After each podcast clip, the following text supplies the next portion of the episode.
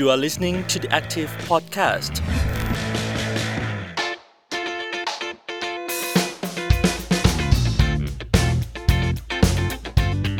สวัสดีครับคุณผู้ฟังทุกคนนะครับ ยินดีต้อนรับกลับเข้ามาสู่เพศสุภาพใน EP ที่ 5 นะครับ วันนี้อยู่กับการรุ่งโรจน์สมบูรณ์เก่านะครับคุณผู้ฟังครับวันนี้การจะชวนพูดคุยเกี่ยวกับเรื่องของความยินยอมในเพศสัมพันธ์เนี่ยครับโดยเฉพาะ ในคู่รักนะครับที่บางครั้งสิ่งที่เราเคยคิดว่าทำมาด้วยกันเนี่ยแต่บางครั้งถ้าเราไม่ได้รู้สึกโอเคกับมันเลยเนี่ยเราจะมีวิธีการในการที่จะพูดคุยเรื่องนี้กันยังไงบ้าง ยกตัวอย่างเรื่องใกล้ตัวในช่วงที่ผ่านมาในสื่อสังคมออนไลน์นะครับกรณีของคุณเบียร์เดอะวอยซ์ที่รู้จักกันที่ถูกพูดถึงแล้วก็กำลังเป็นกระแสอยู่เกี่ยวกับการถูกอดีตแฟนแอบถ่ายคลิประหว่างมีเซ็กกันนะครับ จนหลุดไปในโลกออนไลน์ ไอภาวะการไม่ยินยอมแบบนี้ครับ เราจะบอกคู่รักของเราได้อย่างไร วันนี้ชวนคุยกับอาจารย์ชเนตีทินนามนะครับ ภาควิชาสื่อสารมวลชน คณะนิเทศศาสตร์ จุฬาลงกรณ์มหาวิทยาลัย สวัสดีครับอาจารย์ครับ สวัสดีค่ะ ก่อนอื่นต้องเกรินกับทั้งอาจารย์แล้วก็คุณผู้ฟังแบบนี้ก่อนว่าประเด็นของคุณเบียร์เดอะไวท์ในช่วงที่ผ่านมาเนี่ยสิ่งที่น่าสนใจเนี่ยนอกจากเรื่องของคลิปหลุดออกไปแล้วเนี่ยอีกประเด็นหนึ่งที่สำคัญที่ คุณเบียร์ได้ให้สัมภาษณ์เอาไว้ แล้วก็น่าสนใจมากๆเนี่ยบอกว่าในกรณีของการถ่ายคลิปเนี่ยบางครั้งเธอบอกว่าเธอยินยอมให้ถ่าย เพราะว่ารู้สึกว่าอยากจะเติมเต็มบางส่วนที่ขาดหายไปในชีวิต แต่บางครั้งเนี่ยไม่ได้ยินยอมเลย แล้วก็ถูกแอบถ่ายเลยด้วยซ้ำเนี่ยครับอาจารย์ไอสิ่งแบบนี้ครับอาจารย์อาจารย์มองว่ามันอยู่ในลักษณะของความสัมพันธ์ในรูปแบบไหน หรือว่าเป็นการไปละเมิดสิทธิ์ในรูปแบบไหนบ้าง ในบางครั้งที่ เอ๊ะก็คุณเบียร์ยินยอมเองตั้งแต่แรกนี่ กรณีนี้ก็ไม่น่าจะมีปัญหาอะไรหรือว่า ถ้าจะโทษก็อาจจะต้องโทษตัวเองนั่นแหละที่ถ่ายตั้งแต่แรกเนี่ยครับอาจารย์ ในความสัมพันธ์แบบคู่รักเนี่ยมันจะมีมายาคติอยู่อยู่เรื่องหนึ่งนะครัคะบนะคะเกี่ยวกับเรื่องของ sexual consent หรือว่าความยินยอมพร้อมใจในเรื่องเพศนะคะ นั่นก็คือหมายความว่าอะถ้าฉันกับเธอเป็นแฟนกันแล้วอะหรือว่าเป็นสามีภรรยากันแล้วอะไรครับแบบเนี้ยค่ะอะทั้งคู่เนี่ยต้องเติมเต็มเรื่องเพศสัมพันธ์เนี่ยให้กันและกันได้ เพราะฉะนั้นถ้าสมมติว่าคุณไม่ทำหน้าที่อะนะคะคุณก็ไม่ใช่เอ่อแฟนที่ดีครับนะคะหรือว่าไม่ใช่ภรรยาที่ดี ไม่ใช่สามีที่ดีอย่างเงี้ยนะคะมันอันนี้มันจะเป็นมายาคติที่เอ่อผูกติดเนี่ยมาเป็นเวลายาวนานตามกรอบบรรทัดฐานอะในเรื่องเพศเอ่อ ในวิธีคิดแบบนี้เนี่ยคนในสังคมส่วนใหญ่นะคะก็จะคิดว่าการปฏิเสธอะที่จะไม่มีเพศสัมพันธ์ในกรณีที่เป็นแฟนกันนะคะอะหรืออะเป็นสามีภรรยากันเนี่ยนะคะเป็นสิ่งที่ไม่ควรจะทำครับนะอันนี้เป็นมายาคติอย่างหนึ่ง ซึ่งอ่ามันมีความจำเป็นอย่างยิ่งแหละ ที่จะต้องรื้อถอนไอ้วิธีคิดแบบนี้นะคะ เพราะว่าการยินยอมพร้อมใจในเรื่องเพศเนี่ย นะคะ มันไม่ได้หมายความว่าอ่าถ้าฉันยอมเป็นแฟนเธออะฉันตกลงที่จะมีเซ็กกับเธอครับอ่าในคืนนี้อะไรเงี้ยไม่ได้หมายความว่าอะตลอดอากิจกรรมที่เราคมีรับความสัมพันธ์กันเนี่ยนะคะจะแปลว่าฉันจะ yes ครับคืออะโอเค หรือฉันนะคะยอมไปห้องกับเธอ ใช่อ่าอ่าอันนี้ก็อีกอีกอันหนึ่งเป็นอีกมายาคติหนึ่งที่อาจจะเป็นแฟนหรือไม่เป็นแฟนก็ได้หลายคนใช่ไหบมอกคะชวนไปดู Netflix อ่าอ่าบางคนไปแต่อยากไปดู Netflix จริงอ่าหรืนะอแต่อ่าอ่าหรือบางคนแบบอ่าห้องเรามีแมวนะอ่าอะไรอย่างนี้ใช่ไหมคะนะคะเพราะฉะนั้น ถ้าชวนไปดูแมวครับสำหรับหลายคนก็คือไปดูแมวจริงครับๆนะคะหรือบางคนก็คือต้องการที่จะไปดู Netflix จริงๆอะไรอย่างเงี้ยค่ะครับนะแต่ว่าเวลาเราเห็นอะคนมาแสดงมุมมองในเรื่องนี้นะคะว่าถ้าสมมติอย่างอย่างเช่นในอะในห้องปิดห้องอะไรหลาย ๆ อย่างในในโลกออนไลน์ที่มีการมาปรึกษาว่าเนี่ยอ่าผู้หญิงอะตอบตกลงอ่าจะครับมาอ่าดู Netflix อ่าที่ห้องอะไรเงี้ยอะแปลว่าอะไรอะไรเงี้ยค่ะครับเกือบร้อยเปอร์เซ็นต์อะของคนที่มาตอบ ตอบในกระทู้อันนั้นนะก็จะบอกว่าเนี่ยเสร็จแน่อะไรเงี้ยเสร็จแน่อ่าอะไรเงี้ยเดี๋ยวต้องเอ่อต้องคิดต่อแล้วล่ะเตรียมถุงยางไว้ด้วยนะหรืออะไรอ่าอย่างเงี้ยค่ะครับนะคะซึ่งอันนี้ก็เป็นเอ่อความเข้าใจที่ทำให้เราเห็นว่าสังคมเนี่ยไม่มีความรู้และไม่มีความตระหนักครับนะคะในเรื่องของความยินยอมพร้อมใจในเรื่องเพศเลยอืมนะคะเพราะว่าความยินยอมพร้อมใจในเรื่องเพศเนี่ยกับความต้องการน่ะมันแตกต่างกันครับนะคะอ่า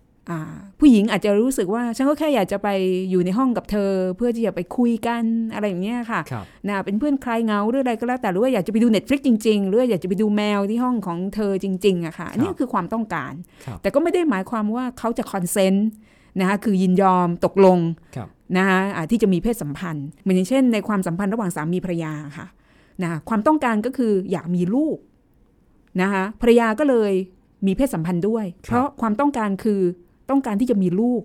แต่ภรรยาอาจจะไม่ consent ก็ได้ครับนะคะไม่ได้รู้สึกแบบอยากจะยินยอมอืมที่จะมีเซ็กส์เลยเลยเนี่ยแต่เพราะฉันต้องการมีลูก ฉันก็เลยมีเซ็กส์กับสามีครับนะคะอ่าหรืออย่างผู้หญิงอาจจะมีความต้องการทางเพศ ความต้องการอาจจะเริ่มต้นจากการที่แบบว่ามีอารมณ์ครับนะคะอ่าอยากมีเซ็กส์นะคะแต่ก็ไม่ได้หมายความว่าเขาจะ consent เพราะว่าพอไปถึงที่เอ่อที่นัดหมายเนี่ยอ่ากับคู่นะคะกับคนที่แบบอ่า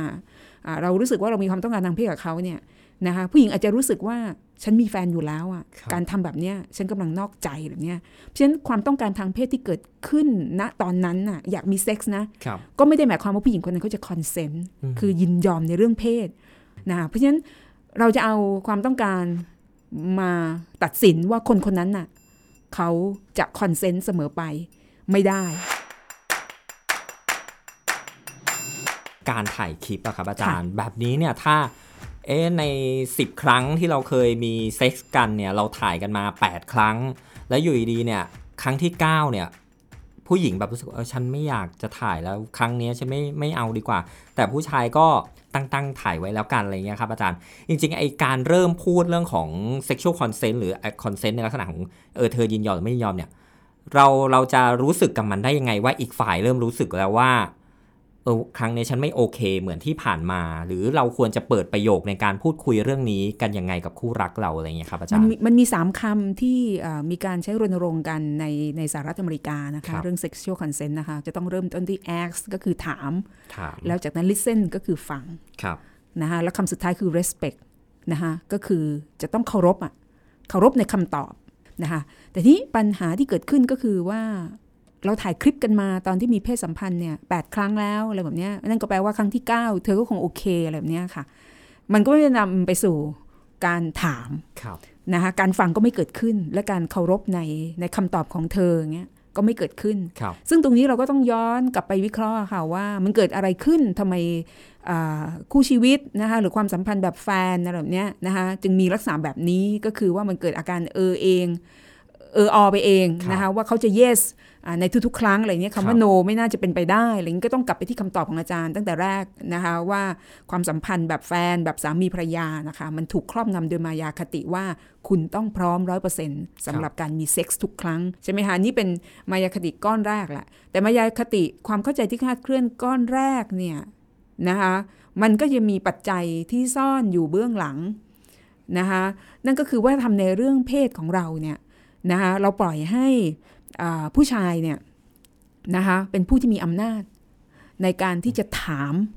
นะคะแล้วผู้หญิงอะถูกปัดภาระให้เป็นผู้ที่จะต้องปฏิเสธครับนะคะถ้าผู้หญิงไม่พูดก็จะถูกโยนความผิดว่า เป็นเพราะวันนั้นเธอไม่พูดไงอืมเนี่ยความผิดอยู่ที่เธอ เพคราะรับว่าการถ่ายคลิปในระหว่างที่เรามีเซ็กส์กันครั้งที่ 9 เพราะเธอไม่พูดครับอันเนี้ยค่ะนะคะแล้วในขณะเดียวกันทำไมฉันต้องถามอะไรแบบเนี้ยฉันจะถามหรือไม่ถามสังคมให้อำนาจกับผู้ชายอะค่ะ ที่จะถามก็ได้ ไม่ถามก็ได้นะคะนี่คือว่าทำแบบปิตาธิปไตยครับที่ปล่อยให้อ่าการความสัมพันธ์ในเชิงอำนาจเนี่ยนะคะอ่าในการมีเพศสัมพันธ์ระหว่างผู้หญิงกับผู้ชายเนี่ยไม่เท่ากันครับและผู้หญิงจะต้องเป็นผู้ที่รับภาระในการรับผิดชอบต่อต่อความผิดพลาดนะคะในเรื่องของการมีเพศสัมพันธ์ที่ไม่เหมาะสม หรือเพศสัมพันธ์ที่ไม่มีความสุขอะครับเสมออตรงนี้อะค่ะ ซึ่งตรงนี้มันก็ต้องย้อนกลับไปอีกประเด็นหนึ่งนะคะ นอกจากเรื่องปิตาธิปไตยแล้วเนี่ย คือเนื่องจากว่าสังคมไทยแล้วกันนะ เราไม่ค่อยส่งเสริมให้ให้เราสื่อสารความรู้สึกกันนะคะนะคะ จะสังเกตว่าตั้งแต่เด็กจนโตเนี่ย นะคะเราจะถูกสอนให้เก็บอารมณ์ครับใช่ไหมคะเก็บความรู้สึกอ่าต้องไม่พูดอ่าความรู้สึกตรงนั้นออกไปต้องเก็บอารมณ์เอาอย่าไว้เพราะร้อว่างอ่าอย่าอย่าไม่ร้องไห้อะไรแบบเนี้ยถ้ารู้สึกอะไรต้องเก็บความรู้สึกนะ เพราะว่าหมายอย่าความให้ว่าใคเรารมีรู้ว่าเราอ่อนแออ่าหมายความว่าเราต้องมีวุฒิภาวะอะไรแบบเนี้ยคนที่แสดงอารมณ์บอกความรู้สึกออกมาเราถูกปลูกฝังอะค่ะกลายเป็นว่าไม่มีวุฒิภาวะกลายเป็นไม่ซะมีงั้วุฒิภาวะ เราจึงไม่สามารถที่จะสะท้อนความรู้สึกที่เราเกิดขึ้นได้อะว่า จะยินยอมหรือไม่ยินยอมนะจะ consent หรือไม่ consent เนี่ยมันเป็นเรื่องภายในครับมันเป็นเรื่องภายในนะมันเป็นโลกภายในนะคะของบุคคลจริงๆนะคะเพราะฉะนั้นโลกภายในเนี่ยเราต้องทวนสอบแล้วก็จับให้ไวอะค่ะว่าความรู้สึกของเราอะในขณะนั้นน่ะเป็นยังไง ถ้าสมมติว่าเอ่อเราสามารถที่จะสอนให้คนในสังคมเนี่ยนะคะสามารถที่จะรีเฟล็กนะคะสะท้อนไอ้ความรู้สึกจับ ความรู้สึกของตัวเองที่มันอยู่ในโลกภายในเนี่ยได้เร็วขึ้นเห็นความเซนซิทีฟของตัวเองเนี่ยความอ่อนไหวเปราะบางต่างๆ ที่เกิดขึ้นเนี่ยแล้วก็กล้าที่จะสื่อสารออกไปอะค่ะครับนะคะบางทีมันก็อาจจะสามารถที่จะหยุดวงจรที่ชั่วร้ายต่างๆ เหล่านี้ได้ แต่ว่าน่าเสียดายว่าเอ่อการเรียนรู้นะคะของคนในสังคมเนี่ยเราถูกสั่งให้เก็บนะคะครับไม่ให้แสดงความรู้สึก ไม่ให้สะท้อนความรู้สึกตรงนั้นนะคะเพราะฉะนั้นมันจึงขาดช่วงเวลาของการการรีเฟล็ก นะนะคะของตัวเองเนี่ยไปมากพอสมควร เพราะฉะนั้นเออพอถึงอ่าสถานการณ์ที่มันจำเป็นที่จะต้องใช้ความรู้สึกด้านในเนี่ยออกมาบอกความต้องการ ความปรารถนานะคะของตัวเองเนี่ยครับนะคะมันจึงไม่สามารถที่จะใช้เครื่องมือตรงนี้ในการปกป้องคุ้มครองนะคะร่างกายสิทธิในทางเพศเนี่ยอาของเราได้เนี่ยค่ะเพราะฉะนั้นอันนี้ก็จะเป็น ประเด็นใหญ่ที่มันขาดการเรียนรู้นะคะนะคะในสังคมด้วยถ้าจะพูดเรื่องนี้เนี่ยก็จะต้องไปที่ระบบการศึกษาด้วยครับนะคะว่าระบบการศึกษาเนี่ยสอนให้คนใช้หัวเนี่ยคิดเวลาแสดงความคิดเห็นเนี่ยคิดได้รวดเร็วนะคะนะแสดงทัศนะอ่าต่างๆ ที่มีต่อโลกได้รวดเร็ว แต่ว่าเวลาถามว่ารู้สึกยังไงแบบเนี้ยค่ะ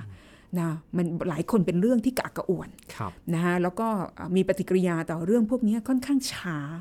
นะคะเพราะฉะนั้น เอาเข้าจริงเรื่อง sexual consent ไม่ใช่เรื่องของการใช้หัวครับการจะตอบว่า yes ใช่ ฉันโอเค ฉันมีความสุขนะหรือว่าฉันไม่โอเค ฉันเจ็บปวดเนี่ยฉันทรมานมากเนี่ยปฏิกิริยาที่มีต่อร่างกายต่อความรู้สึกอย่างเงี้ยเราแสดงออกได้อย่างช้า เพราะเราไม่เคยถูกฝึกฝน คำคำนี้จริงๆนะครับอาจารย์ sexual consent เนี่ยที่มาที่ไปมันมันมาจากไหนครับ แล้วก็มันถูกเอาไปใช้ในระดับไหนบ้างในสังคมครับอาจารย์ เอาก็จริงมันก็เป็นคำที่เอ่อเพิ่งตื่นตัวในในวงการเอ่อเคลื่อนไหวครับนะในในในในทางสังคมนะคะ เป็นเครื่องมือของการต่อต้านการคุกคามทางเพศ แล้วก็การถูกข่มขืนถูกล่วงละเมิดทางเพศ ในสังคมตะวันตกนะโดยเฉพาะอย่างยิ่งในสหรัฐอเมริกาเนี่ย ถ้าเป็นประเด็นเรื่อง sexual consent ที่แบบใหญ่มากใน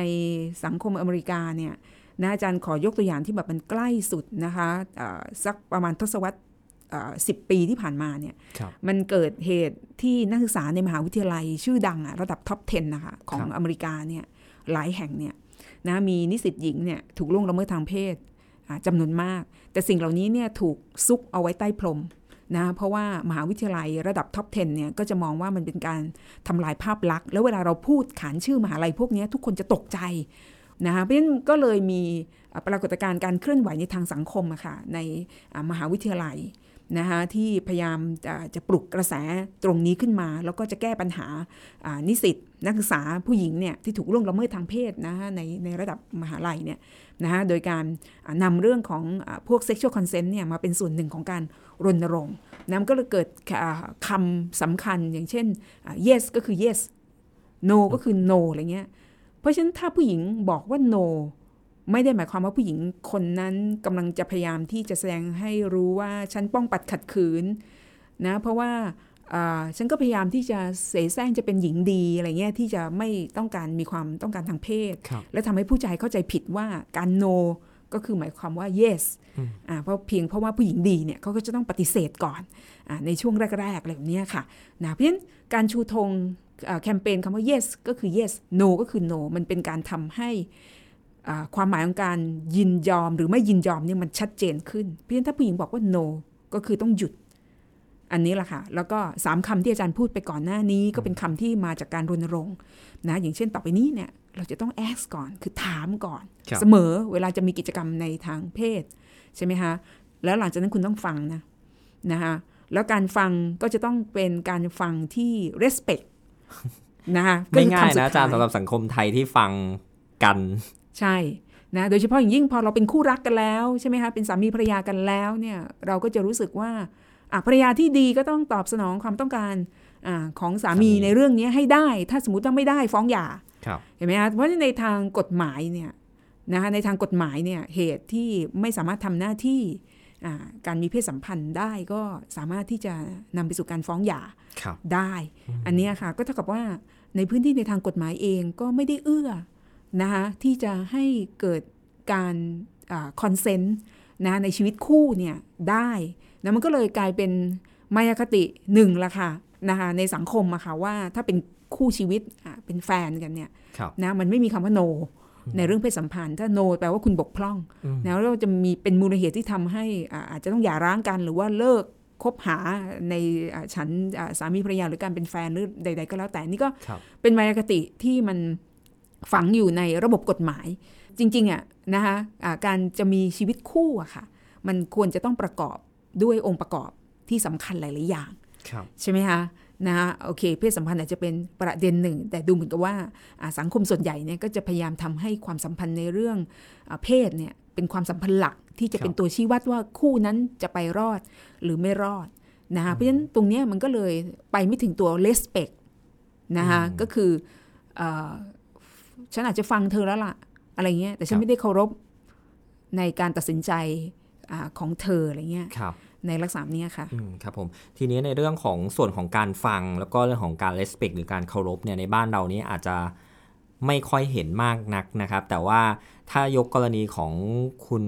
เบียร์ The Voice เนี่ยที่พอมีคลิปหลุดออกไปเนี่ยลักษณะในครั้งนี้ค่อนข้างต่างจากเหตุการณ์หลาย ๆ คลิปที่ผ่านมาก็คือหลายคนพยายามที่จะไม่แชร์คลิปต่อไม่บอกว่าเออบางคนบอกว่าแจกวาร์ปอ่าไม่แจกวาร์ปแถมเข้าไป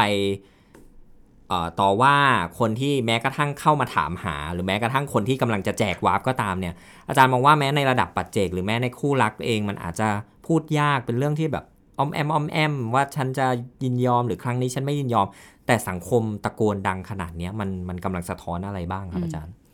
มันสะท้อนว่าทุกคนเริ่มตระหนักว่าคลิปหลุดเนี่ยมันไม่ใช่ปัญหาคนดัง แต่เพียงอย่างเดียว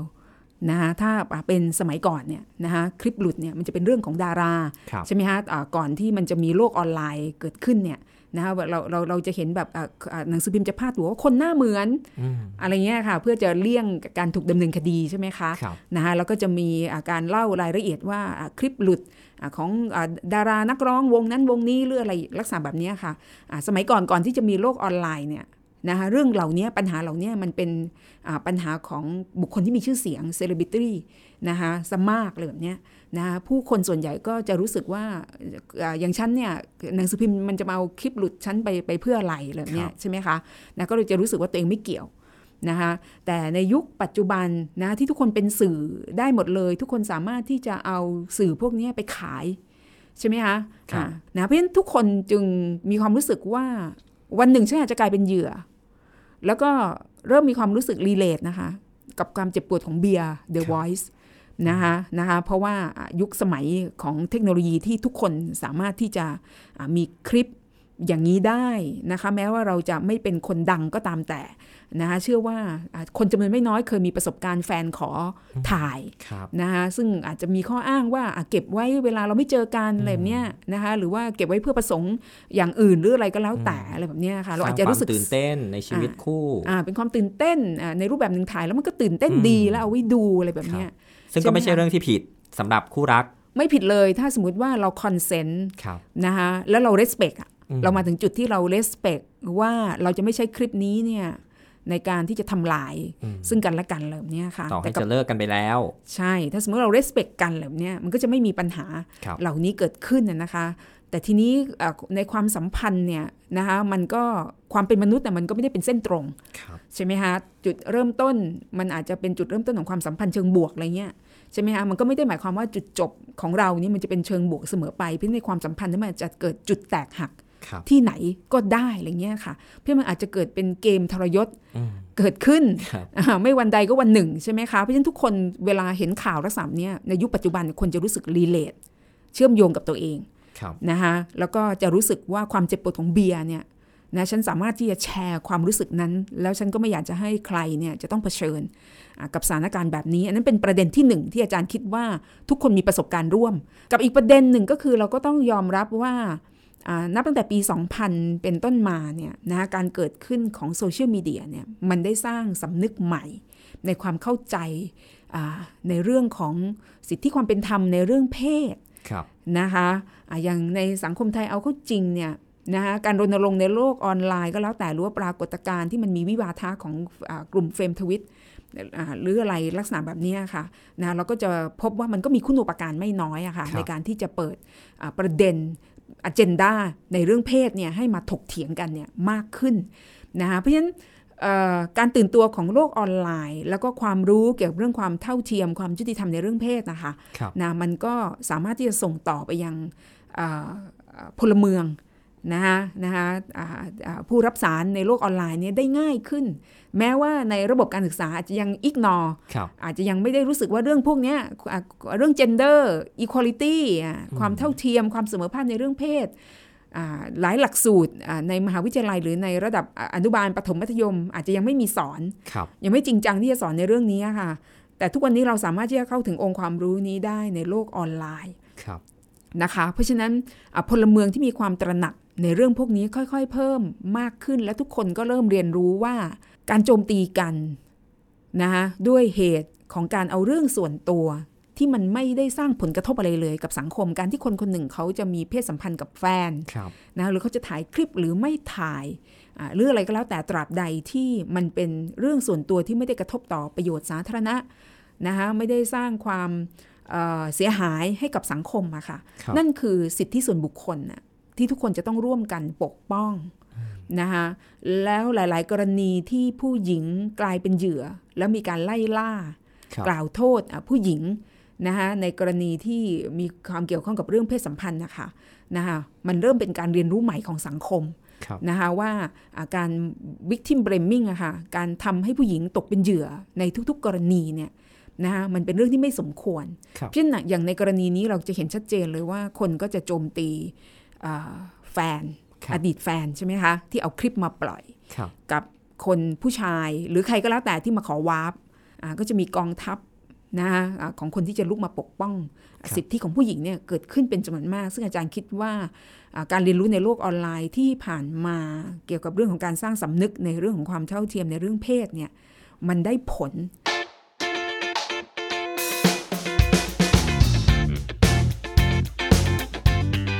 กรณีถ้าอาจารย์จะบอกว่าเราจะจะเข้าใจเรื่องนี้ได้ก็คงต้องย้อนไปที่ตั้งแต่สถาบันการศึกษานะค่ะอาจารย์ ในเรื่องของคอนเซนต์เรื่องของการยินยอมการ respect กันเนี่ยครับ ในโรงเรียนนี่ควรจะไปสอดแทรกอยู่ในรายวิชาไหน หรือควรจะต้องตั้งวิชาใหม่ขึ้นมายังไงบ้างครับอาจารย์ เอาก็จริงอะในสหรัฐอเมริกานะอ่าแคนาดาเนี่ยอังกฤษนะออสเตรเลียเนี่ยเป็นต้นนะ เขาให้เด็กเรียนเรื่อง sexual consent เนี่ยนะคะตั้งแต่ระดับอนุบาลอืมระดับอนุบาล เรียนเกี่ยวกับอะไรบ้างครับอาจารย์ อย่างเช่นเด็กๆเนี่ยก็จะต้องเรียนรู้ว่าเนื้อตัวร่างกายเนี่ย ถ้าใครจะมาถูกมาสัมผัสมาคอหอมแก้มเนี่ยครับนะคะหนูต้องยินยอมก่อน เพราะว่าเราจะมีความเข้าใจว่า อุ้ยเด็กน่ารักอะหอมแก้มได้อะไรเงี้ยค่ะครับนะคะทำไมต้องขอคอนเซนต์แบบเนี้ยนะคะเราไม่ได้มีเจตนาในเรื่องเพศนะคะนะคะแต่เราไม่สามารถที่จะควบคุมทุกคนครับ ใช่ไหมคะ ให้อามองเด็กเนี่ยนะคะเป็นอ่าเป็นอ่าความน่ารักอะไรเงี้ยโดยที่ไม่มีการเจือปนในเรื่องของอาความต้องการทางเพศได้อะค่ะครับและขณะเดียวกันก็เป็นการปกป้องคุ้มครองเด็กเนี่ยนะคะจากอันตรายที่จะถูกอ่าล่วงละเมิดทางเพศ เพราะว่าอ่าเราต้องไม่ลืมนะว่าเด็กเล็กๆเนี่ยตกเป็นเหยื่อของการถูกข่มขืน ถูกการถูกล่วงละเมิดทางเพศเนี่ยจำนวนไม่น้อยครับเพราะฉะนั้นในต่างประเทศที่เขาเรียนรู้และถอดบทเรียนในเรื่องนี้มาอย่างยาวนานเนี่ย นะคะก็จะให้เรียนเรื่องของอาการอ่าปกป้องเรื่องความเข้าใจเรื่องบอดี้นะคะครับนะคะเช่นเด็กอนุบาลจะเปลือยกายได้ในพื้นที่ไหนบ้างอืมอ่าอวัยวะส่วนไหนคุณครูก็จะสอนนะคะว่าอ่าเป็นจุดที่จะให้ใครมาถูกหรือสัมผัสไม่ได้นะคะเช่นหน้าอกท้องก้นนะคะหรือว่าบริเวณอวัยวะเพศ เหล่านี้เป็นต้นนะคะก็จะมีการอ่าทำเป็นเป็นสื่อนะคะอย่างเช่นเป็นหนังสือการ์ตูนที่เรียนรู้ได้อย่างง่ายอะไรลักษณะแบบเนี้ยค่ะมีอ่ามีหุ่น มีตุ๊กตา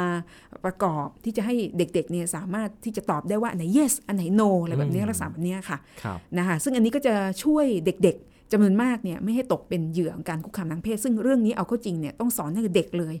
พอขึ้นสู่ระดับประถมเนี่ยนะคะก็จะอ่าค่อยๆเติมอ่าเนื้อหาในตรงส่วนอื่นๆเนี่ยเข้าไป นะคะอย่างเช่นการที่เราจะไม่บูลลี่คนในเรื่องเพศ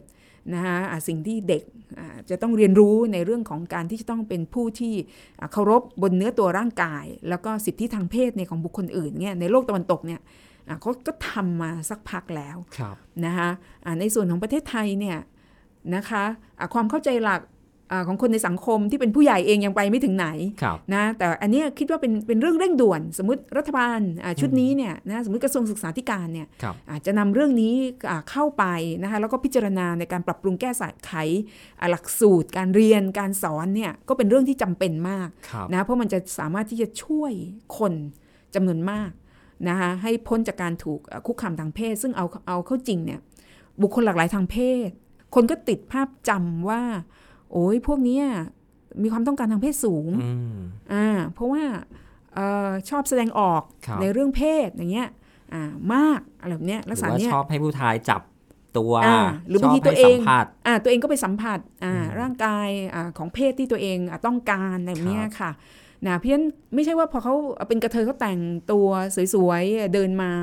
มันไม่ใช่ว่าเราจะไป ขยำหน้าอกเขาเงี้ยค่ะไปตีก้นเขาอืมครับเราไม่สามารถทำอย่างนั้นได้เหมือนเราจะไปจับหน้าอกในดูซิของจริงของปลอมครับอะไรลักษณะเนี้ยค่ะอะค่ะอืมเนี่ยครับอย่างกรณีแบบนี้เนี่ยเข้าใจอาจารย์เลย แล้วก็มองไปไกลถึงในเรื่องของการ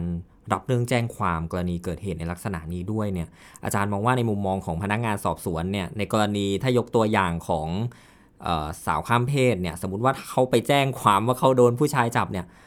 mindset ของพนักงานสอบสวนจะต้องมีเรื่องของ sexual consent ใช่ด้วยไหมอาจารย์ ใช่อืมอ่าเจ้าหน้าที่ตำรวจก็รู้สึกว่าไม่อยากรับแจ้งความอ๋ออะไรแบบเนี้ยเพราะว่าเอ่อเธอไปล่อเขาก่อนหรือเปล่าอ๋อออะไรเงี้ยไปอ่อยเขาก่อนครับแบบเนี้ยไปมีท่าทีอย่างนั้นให้เขาก่อนอะไรแบบเนี้ยเธอไปทำเขาก่อนหรือเปล่าอืมซึ่งมายาคติอันนี้เนี่ยมันเกิดขึ้นกับกลุ่มที่เป็น sex worker ด้วยนะอ่าเรื่อง consent เนี่ยครับ sex creator อืมอ่า sex worker ครับนะคะสองกลุ่มเนี้ยที่มีอาชีพด้านเนี้ยครับ นะคะก็จะถูกมองว่าไม่ควรมีการ consent เพราะมันคืออาชีพเธอไงอืมมันคืออาชีพเธอที่เธอจะต้องเอ่อให้บริการครับในเรื่องของความต้องการทางเพศบำบัดในเรื่องเพศอะไรแบบเนี้ยเพราะฉะนั้นเป็น sex worker ทำไมต้องมาขอ consent ใช่ไหมคะ แต่ consent มันเป็นสิทธิมนุษยชนนะคะครับนะคะมันเป็น human rights มันเป็นสิทธิมนุษยชน พอเราพูดถึงคำว่าสิทธิมนุษยชนเนี่ยหมายความว่าทุกคนจะต้องเข้าถึงโอกาสในการได้รับการปฏิบัติที่เท่าเทียมและเสมอภาคกัน ในการที่จะต้องถามเอ่อความต้องการในเรื่องของการมีเพศสัมพันธ์เนี่ยเสมอเหมือนอย่างสิ่งที่ sex worker เขาจะต้องเจออย่างเช่นแบบ ฉันไม่ใส่ถุงยางนะอืมอะไรเงี้ยค่ะ หรือบางคนใช้วิธีซาดิสม์น่ะครับในขณะที่มีเพศสัมพันธ์น่ะซึ่ง sex worker บางคนเขาไม่ได้ต้องการให้บริการแบบนี้ อะไรเงี้ยค่ะ เพราะฉะนั้นเขาก็จะถูกบังคับ มันก็จะไม่ต่างกับการขืนใจ ครับนะฮะแจ้งรความก็ไม่ได้ข่มขืนด้วย ใช่เอ่อ มายาคตินี้มันก็จะอยู่ยาวนาน ว่าคนกลุ่มนี้ไม่ควรมี consent ครับอะไรเงี้ยเพราะคุณเลือกอาชีพนี้ของของตัวเองอะไรแบบเนี้ยค่ะนะคะมันก็เป็นเรื่องที่ซับซ้อนนะ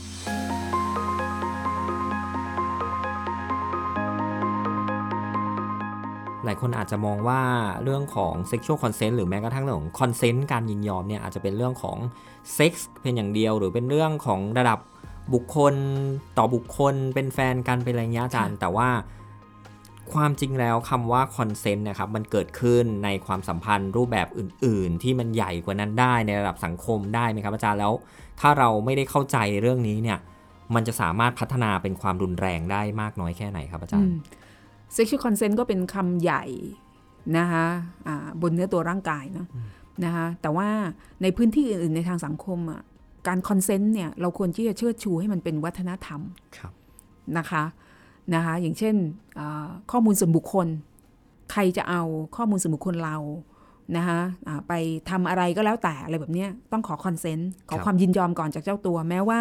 ข้อมูลนั้นเขาจะเอ่อเปิดสาธารณะนะอย่างเช่นเป็นภาพถ่ายที่เราพับลิกอะนะคะให้สาธารณะเข้ามาดูได้แต่เป็นภาพของเราแบบเนี้ยค่ะครับนะคะเพราะฉะนั้นเราจะไป Copy ไปเซฟนะคะแชร์เอาไปต่อทำอะไรก็แล้วแต่ไปส่งต่อ หรืออะไรก็แล้วแต่เนี่ยนะคะเอ่อเราก็ควรจะต้องมีว่าทำแบบขออนุญาตก่อน เพราะฉะนั้นก็ถือว่าเป็นข้อมูลส่วนบุคคลนะคะ มันยังมีข้อมูลส่วนบุคคลอีกมากอะค่ะที่เอ่อถูกเอาไปใช้อะครับประโยชน์ในทางการตลาด โดยที่ไม่ได้ขออนุญาตครับใช่ไหมคะถูกเอาไปใช้เป็นเครื่องมือในการทำงาน โจมตีทางการเมืองต่างๆเมืองก็ยังได้เลยอะไรแบบเนี้ยอ่าก็ไม่เคยมีความคิดที่จะต้องแบบขออนุญาตครับนะอันนี้เป็นอ่าสิทธิในข้อมูลส่วนบุคคล consent ในแง่มุมในทางวิชาการนะครับนะคะถ้าอาจารย์ทำวิจัยกับมนุษย์ จริยธรรมในการวิจัยมันจะมีอยู่ข้อหนึ่งเลยว่าต้องขอ consent ต้องมีใบ consent อืมอ่าเสมอครับนะคะ อย่างเช่นอาจารย์จะไปสัมภาษณ์อ่ามนุษย์อ่าใครก็แล้วแต่อะไรแบบเนี้ยการสัมภาษณ์ของอาจารย์นั้น ถ้าอาจจะส่งผลกระทบต่อจิตใจอ่าต่อร่างกายหรืออะไรก็แล้วแต่ที่มันมีความเปราะบางอะค่ะครับอาจารย์ต้องมีใบ consent เนี่ยไปให้เขายินยอมก่อนครับในโลกของสื่ออ่าก็ต้องมีการ consent ในทุกๆระดับการทำงานเลยครับ นะคะอ่าเริ่มตั้งแต่อ่าเวลาติดต่อแหล่งข่าวใช่ไหมคะก็ต้องขออนุญาตครับนะคะอ่าว่าจะขอไปสัมภาษณ์อันนี้นะ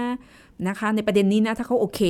จากนั้นขั้นตอนต่อไปคือส่งคำถามไปให้ดูครับแหล่งข่าวก็มีหน้าที่ที่จะบอกว่าคำถามนี้ไม่โอเค ไม่ประสงค์ที่จะตอบก็เป็นสิทธิ์ของแหล่งข่าวอาพอผู้สื่อข่าวไปสัมภาษณ์เสร็จ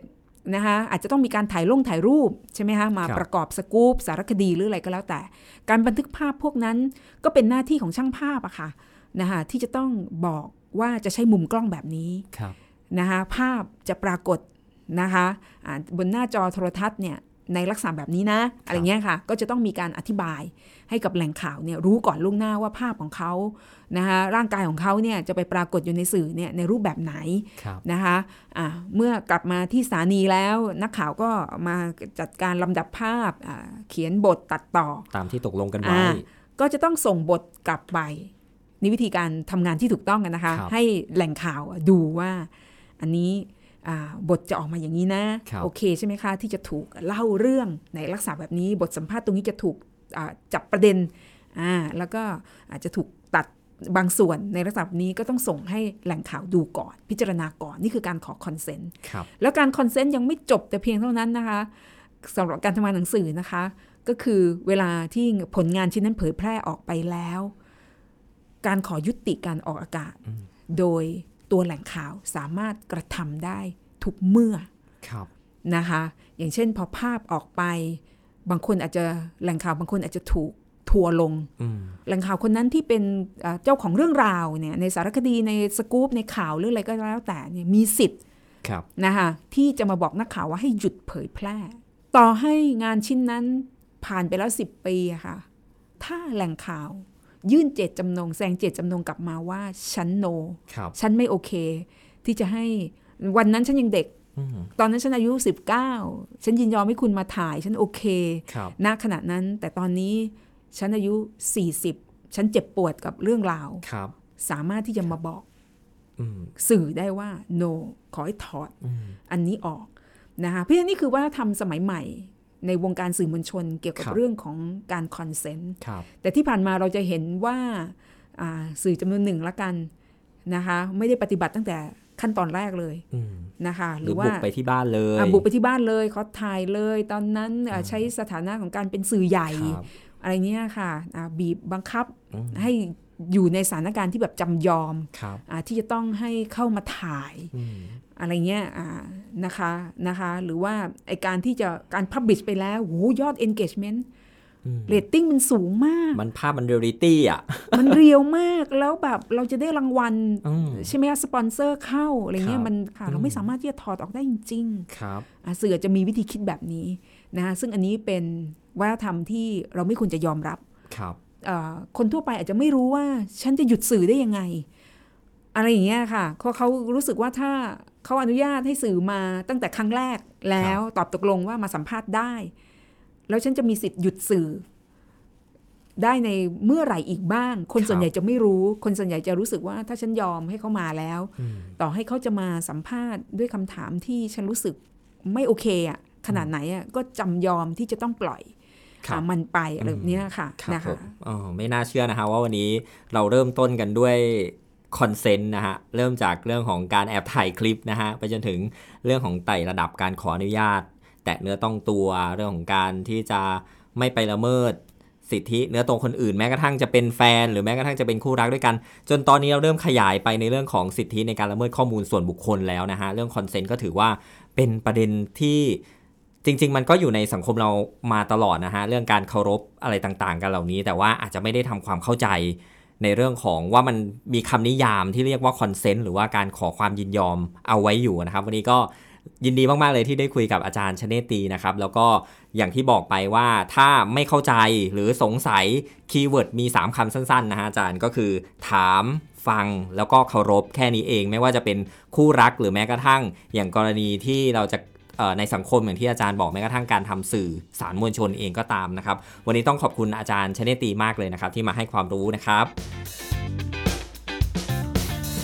สำหรับวันนี้ก็หมดเวลาของเพศสุภาพ EP ที่ 5 แล้วนะครับสำหรับเรื่องต่อไปจะเป็นประเด็นอะไรต้องติดตามทางเพจของ The Active หลังจากนี้นะครับ อย่าลืมนะครับคุณผู้ฟังเรื่องเพศและความสัมพันธ์ที่ใครว่าลับ เราจะขยับกันมาคุยในที่แจ้งอย่างมีหลักการแล้วก็เหตุผล เพื่อให้สังคมทำความเข้าใจกันมากขึ้นนะครับ วันนี้ผมรุ่งโรจน์สมุนเก่าลาไปก่อนเลยนะครับ สวัสดีครับ